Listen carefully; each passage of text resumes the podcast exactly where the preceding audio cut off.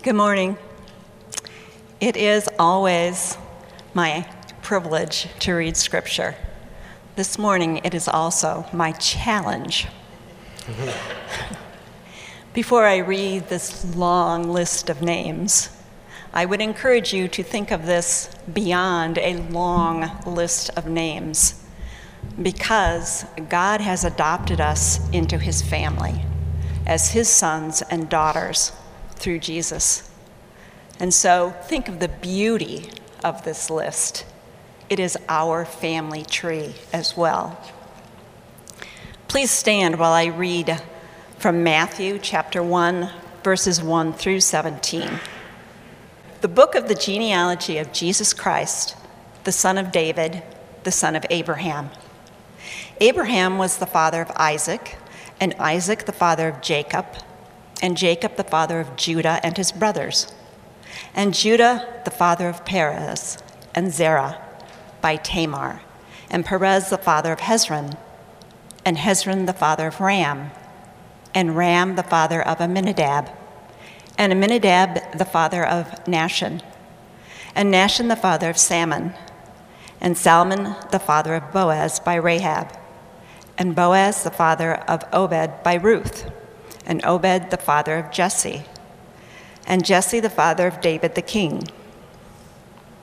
And David was the father of Solomon by the wife of Uriah, and Solomon the father of Rehoboam, and Rehoboam the father of Abijah, and Abijah the father of Asaph, and Asaph the father of Jehoshaphat, and Jehoshaphat the father of Joram, and Joram the father of Uzziah and Uzziah the father of Jotham, and Jotham the father of Ahaz, and Ahaz the father of Hezekiah, and Hezekiah the father of Manasseh, and Manasseh the father of Amos, and Amos the father of Josiah, and Josiah the father of Jeconiah and his brothers, at the time of the deportation to Babylon.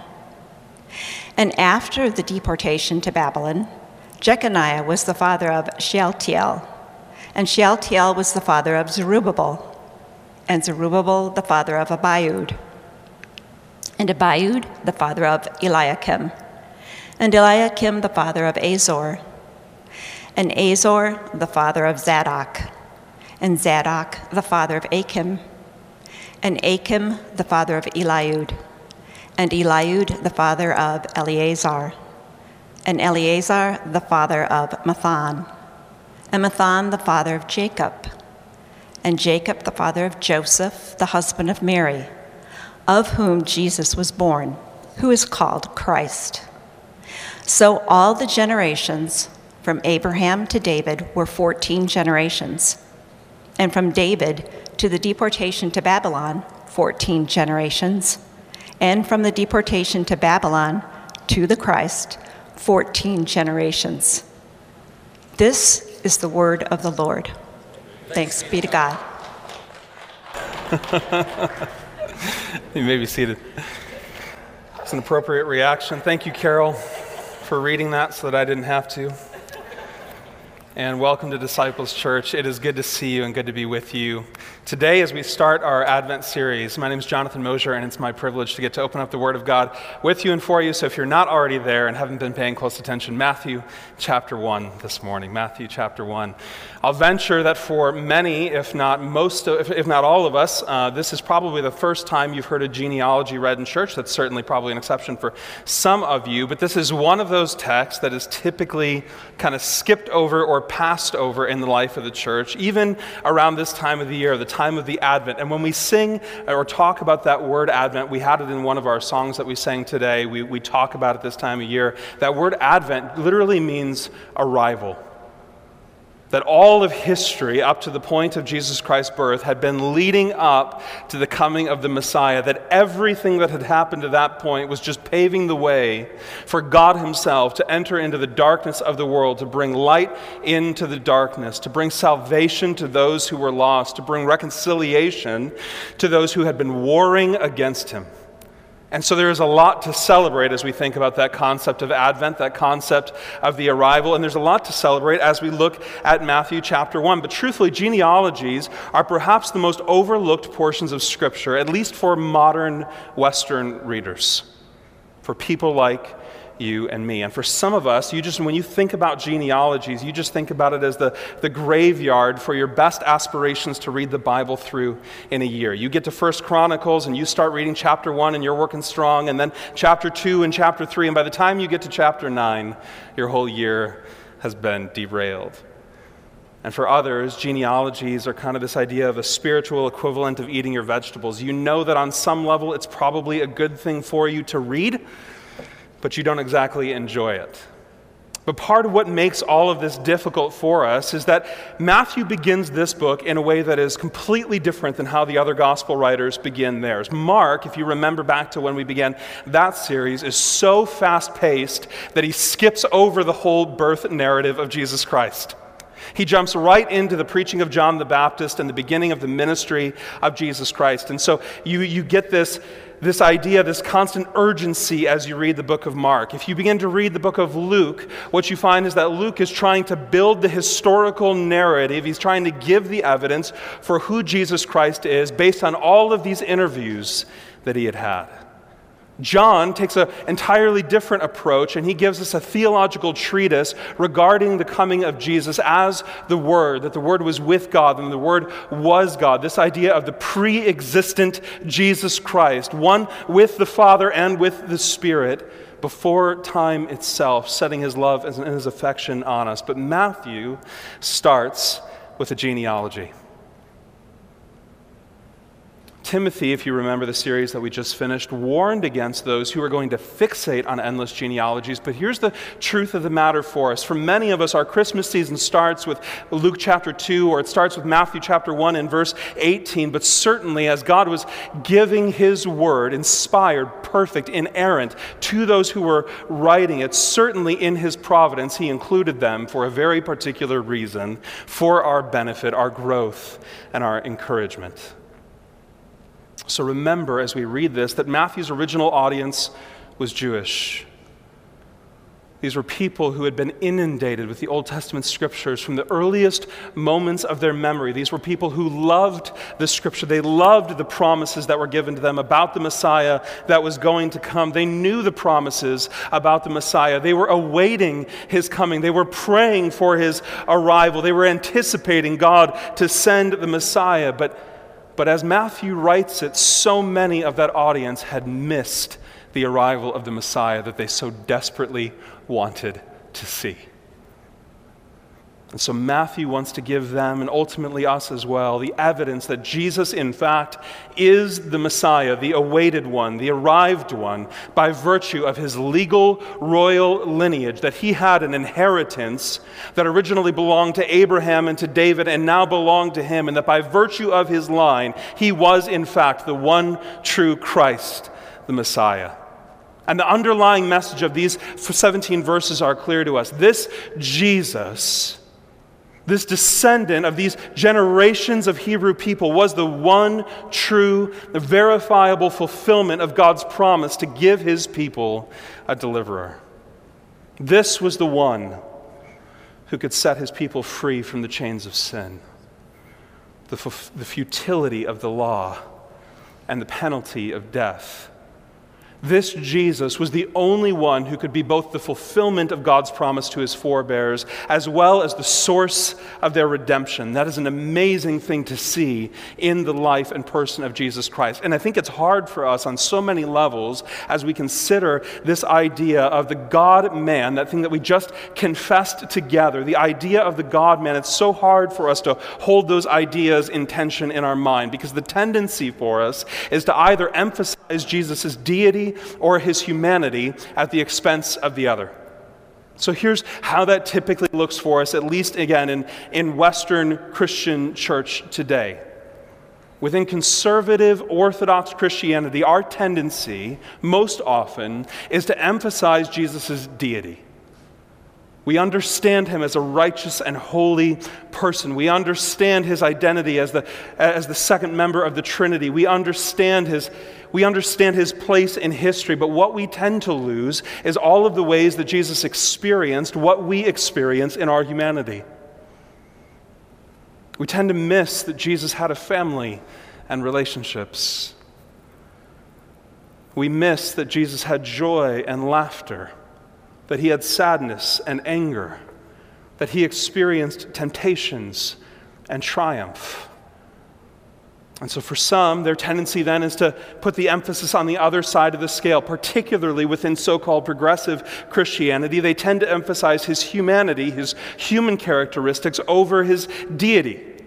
So, Jesus to them becomes an example of charity and kindness and acceptance and activism but they lose his righteousness, his holiness, his grace, and his substitutionary atonement on our behalf. But in this genealogy, dry as it may seem to our Western eyes, we see an encapsulation of his deity and his humanity. You see, Jesus didn't just happen upon the scene when he arrived 2,000 years ago. He didn't just drop out of the sky and begin sharing sage bits of wisdom to whomever might hear. No, he was born as an infant to a family, dependent on his mother to feed him, dependent on his parents to raise him, dependent on his father to train him in the family business. But he also was not just another child who happened to grow up to be the Messiah. No, his earthly line was predestined, determined by God, carefully woven together by sovereign decree and gracious providence. And in that tapestry, what we begin to see is the intricate handiwork of an almighty God to redeem princes and paupers, priests and prostitutes, the sanctimonious and skeptics alike, through Jesus Christ. And all of those elements are present in the genealogy of Jesus. Jesus redeemed his rebellious lineage.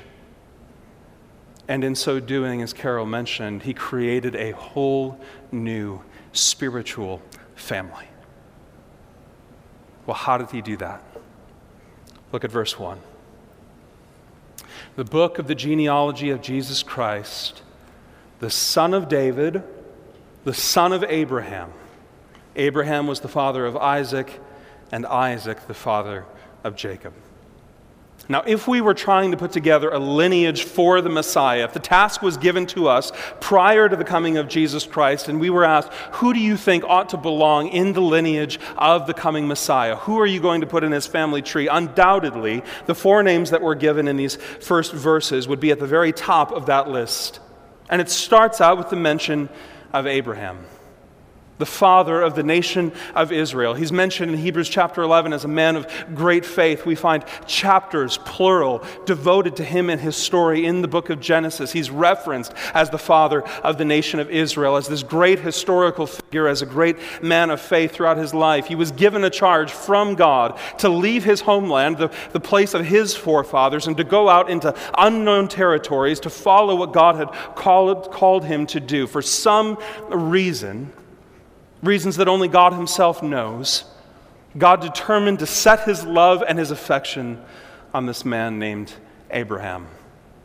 And he made a covenant with Abraham, a promise to him that's given to us in Genesis chapter 12, beginning in verse 1, which reads this way. Now the Lord said to Abram, Go from your country and your kindred and your father's house to the land that I will show you, and I will make of you a great nation and I will bless you and make your name great so that you will be a blessing.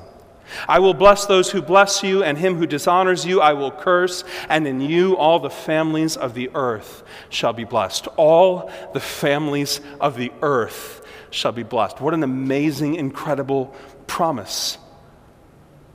I mean, we think about our lives and we think about how temporary they are. The Bible describes that our life is like a vapor. And so think about that just for a minute in your own background and your own history. Certainly, you know the names of your parents, most likely the names of your grandparents. For some of you, it starts to get a little bit fuzzy around the names of your great grandparents. But for most of you, if we were to go back about six or seven generations, you might not be able to give us the name of anyone. But Abram is promised from God Himself through your family, every family in the world, in the history of time, will receive blessing. And notice the nature of the blessing that God promises. He's, he, it's a blessing of blessings that Abraham's offspring were going to be as the sands of the seashore, as the stars of the sky, that through all your line the families of all the earth shall be blessed. And as the line of Abraham continues to continues to progress further and further down the line, we find ultimately it reaching kind of a pinnacle, but not quite, because we know the pinnacle is Jesus himself, but it, it reaches a peak certainly at the life of David. We find this promise given ultimately then to David in 2 Samuel chapter 7, verse 11. Here's this descendant of Abraham following down the line. And the Lord declares, verse 11, to you that the Lord will make you, David, a house when your days are fulfilled and you lie down with your fathers, in other words, when you die, I will raise up your offspring after you who shall come from your body, and I will establish his kingdom. He shall build a house for my name, and listen, I will establish the throne of his kingdom forever. Now, how in the world could God have actually made that promise to David? Because as we stand right now, there is a national Israel, and there is no king over that nation, and there is no king that is a direct descendant from the line of David. But here's what we know about David. We know that he was a great king of Israel, that he was the great warrior poet, whom the Bible says was a man after God's own heart. His life was so defined by his affection and his love for God and his love for the law of the Lord that he was determined to have a, a heart like God's. And God promises David that because he, in his good providence and grace, set his affection on David, his kingdom would be established forever through the Messiah.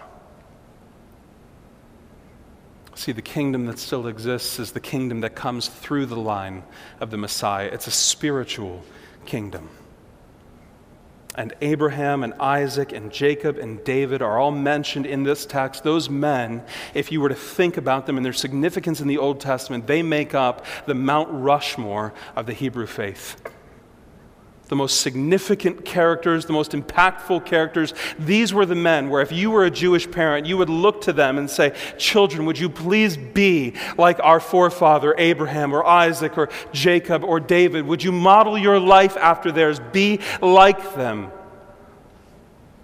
Matthew, here in this text, us, gives us the royal lineage, the reason that Jesus actually has a claim to the throne and the reason that Jesus qualifies as the Messiah. Now, if we were all given the name, if all we were given, rather, were the names of these respectable members of Jesus' lineage, we'd hardly be surprised to find them listed in this text.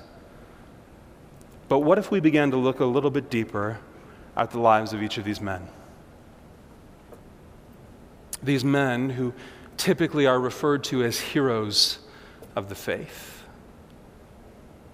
What if we considered the fact, for instance, that Abraham had a moment of serious doubt and failure?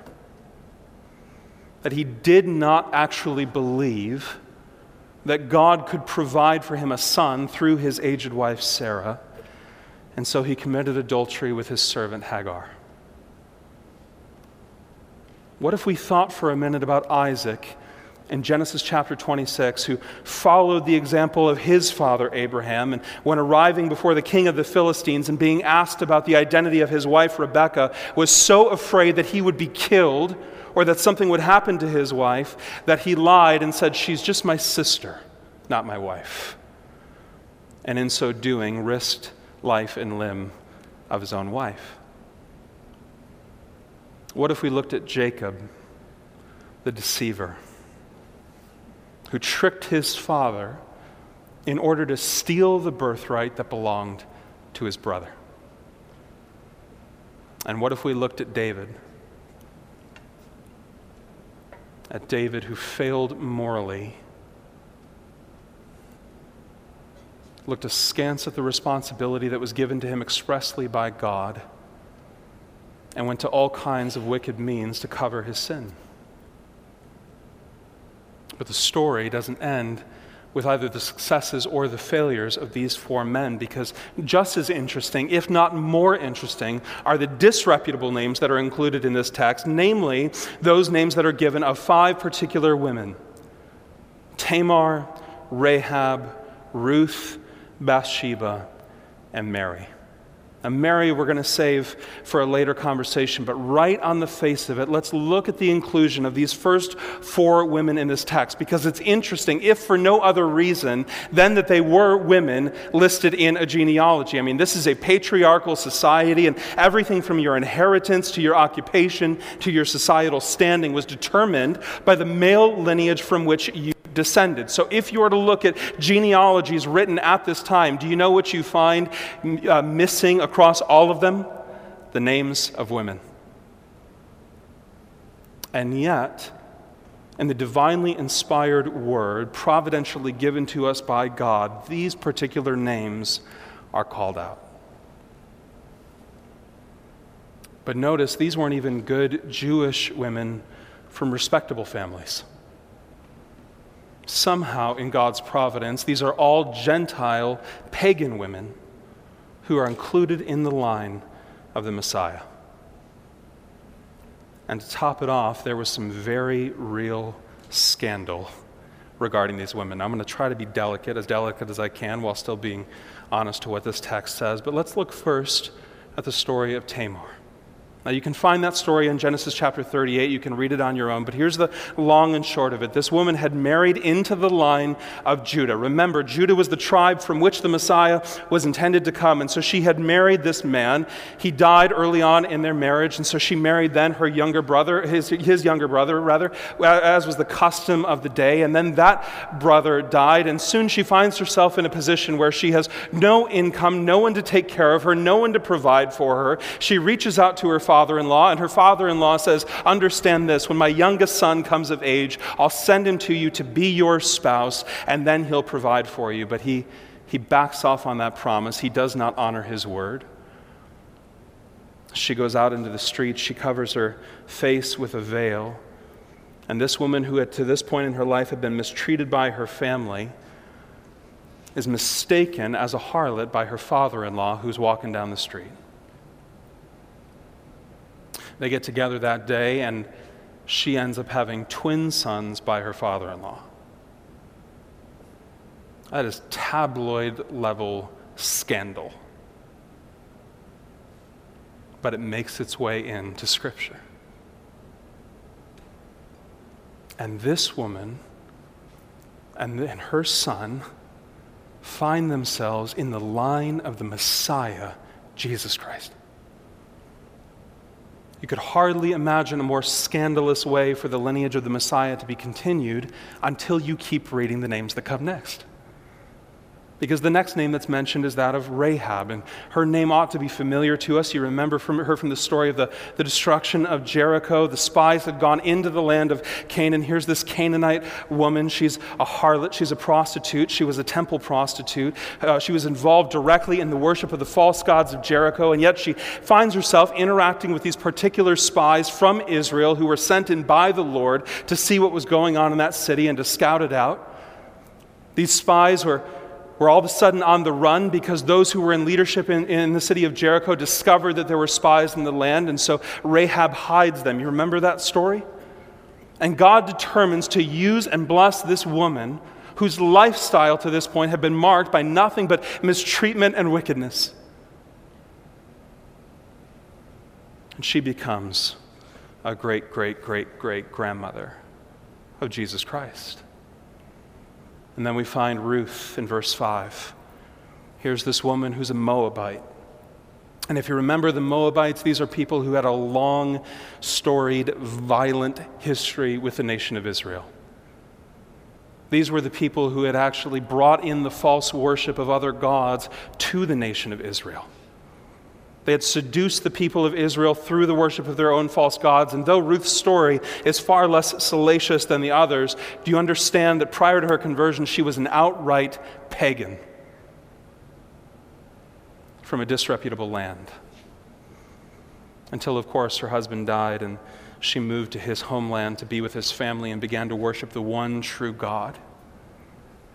And in the Jewish mindset, it was disquieting, to say the least to understand that the royal line of Israel, God's chosen people, had been tainted by the presence of a Moabite.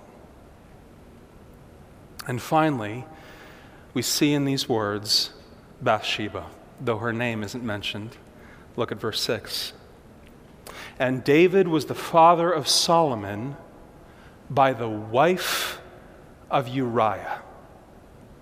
Now, if you know the story of what took place, that's quite a sentence because it communicates more about Bathsheba than we even care to recognize. I mean, Matthew at this moment can't even, can't even work up the nerve to use her name or determines that, that this description of her as the wife of Uriah is the more appropriate way to describe her. She was a married Hittite woman who ended up entering into an adulterous relationship with King David while he was abdicating, abdicating rather his God-given responsibility to lead his troops into battle, while he was violating the law that he so desperately loved, while he was committing adultery with the wife of one of his generals, and ultimately went on to have that general killed in order to cover his tracks. So, from Abraham to Bathsheba, we might ask the question what in the world did this bunch of misfits and doubters and adulterers do to deserve being in the line of Jesus? And the answer that comes back is nothing other than being the recipients of God's relentless grace. Do you understand that Jesus didn't come through this line because of their worthiness? He came through this line in spite of their unworthiness. And the same, brother and sister, is true of God's grace in your life. So, hear me and understand this. Your family of origin, your personal history does matter. It shapes us, it informs us, it affects us, it affects the way that we think and the way that we believe and the way that we perceive the world and the way that we interact with other people. Your family of origin is, is a substantial piece of who you are, and it's not to be ignored. But do you understand that because of Jesus, it is far less significant than the family into which you've been adopted? Abraham and Isaac and Jacob and David all of them at different points gave up on God, but He never gave up on them. He not only showed them mercy by not giving them the punishment that they deserved, but He showed them grace by giving them a place in the line of Jesus. Tamar and Rahab and Ruth and Bathsheba didn't end up in this line by accident. God chose Tamar a woman who'd been abused and mistreated, and in turn used deceit to get her way. God chose Rahab, a lowly Gentile prostitute who had nothing to offer God. God chose Ruth, a widowed pagan without a penny to her name. God chose Bathsheba, who committed adultery while her husband was away. And here's the point the scandalous lives of these people was no match for the scandalous grace of God. And God's grace is always scandalous because it's given freely and it's given abundantly to the least deserving and the most surprising candidates. Grace, by its very nature, is unexpected and unearned. We never anticipate grace eh, or the, or the depths to which grace is willing to go because we never anticipate that God could care as much as He does for people whom we would have long ago written off. And if God was willing to have these people make up Jesus' ancestry, ancestry rather, we ought not then be surprised at who else Jesus is willing to bring in to his family. To bring in people like you and me.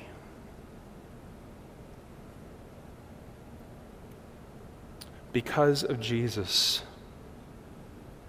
your sin did not deter the love of God. Your experiences do not diminish your value to God.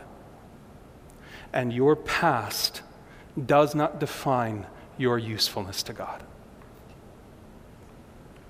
Brother, sister, hear this if you hear nothing else. However deep your guilt, your shame, or your embarrassment runs, God's grace runs infinitely deeper.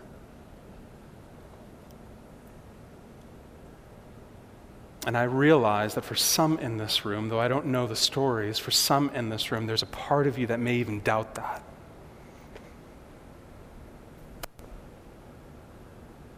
And the, the doubts come from all kinds of different places in our hearts. For some of you, it was something that happened long before you came to know Jesus Christ. And you just go, I, I still, 10, 20, 30, 40 years after the fact, can't believe that God could actually love someone like me. How could He do it? How could he do it knowing what I've done? And for others of you, your story is the opposite. You're looking at yourself and, and your story and your history and your familial experience, and you're going, because I know so much about who God is, and because I was raised in the church by Christian parents who loved me, and because I know so much about Scripture, how in the world could God love me because I continue to fall and continue to fail? Understand, brother and sister, that there is no corner in your life into which God is scared to look. There is no experience so traumatic that He cannot bring healing. There is no doubt that He cannot overcome. There is no sin that He cannot forgive. And there is no past that he cannot redeem. The only qualifier to being a recipient of grace is to be so lowly that you need it. And we are. But conversely, the only disqualifier to receiving grace is to be so arrogant that you presume it's owed to you. See, Jesus didn't come to save the worthy he declared worthy those who he came to save. And so, to those who might be tempted to say, in the moment where you find yourself right now, well, you don't know my story. God can't fix me. God can't heal me. God can't restore me. God can't use me. God responds by saying, I'm not limited by your past. I'm not limited by your pain. I'm not limited by your poor decisions. I'm not limited by your regretful mistreatment, by your missteps, or by your failure. The hope that we have is not in our ability to be sinless or faithful. The hope that we have is in the one who was sinless and always remains faithful. And the same God who promised that all nations would be blessed through the line of Abraham has made good on his promise. Through Jesus, the grace of God was extended to all people, not just the bloodline of Abraham, not just to those who were born within national Israel, but now within a whole new bloodline, the bloodline of Jesus Christ, a bloodline that creates a new people and a new ethnicity and a new family and gives you a new name and a new position and a new identity.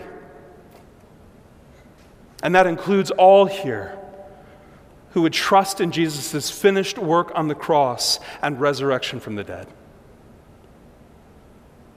And if you ever doubted the goodness and the mercy and the grace of our God, his invitation to you today is to look at those whom he chose, loved, forgave, and redeemed, and to see your name added to that list.